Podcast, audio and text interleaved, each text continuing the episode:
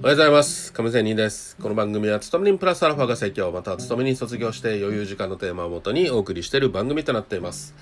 さあ、え今日は FX の話です。相場の動くタイミングという話をしたいと思います。さて、相場の方向性を当てることはもちろん重要です。しかし、相場の動き出すタイミングを知ることも大切です。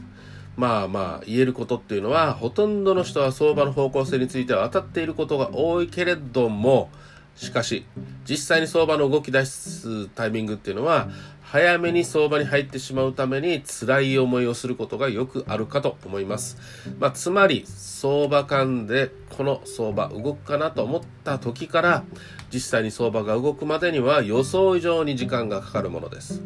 したがって相場がまあ、タイトな揉み合い相場から上下いずれかにブレイクしてから追随的に相場に乗っても決して遅くはありません。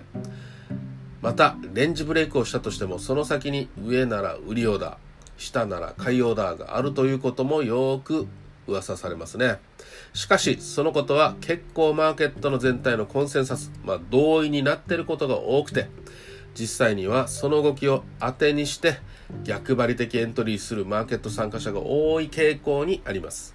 そのために実際にレンジブレイクすると逆張り解消のために上昇あるいは下落が加速するということがよくあります。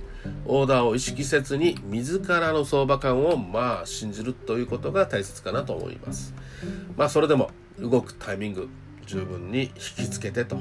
いうところは必要かと思います。相場が動くまでは、まあ、予想以上に時間がかかります。というようなことです。さあ、えー今日ももう重要な日です。来週につながっていく日です、えー生き残っていきましょう。まだ8月のスタート。そして9月10月どうなっていくかというところを考えていきたいところです。それではまた明日。See you!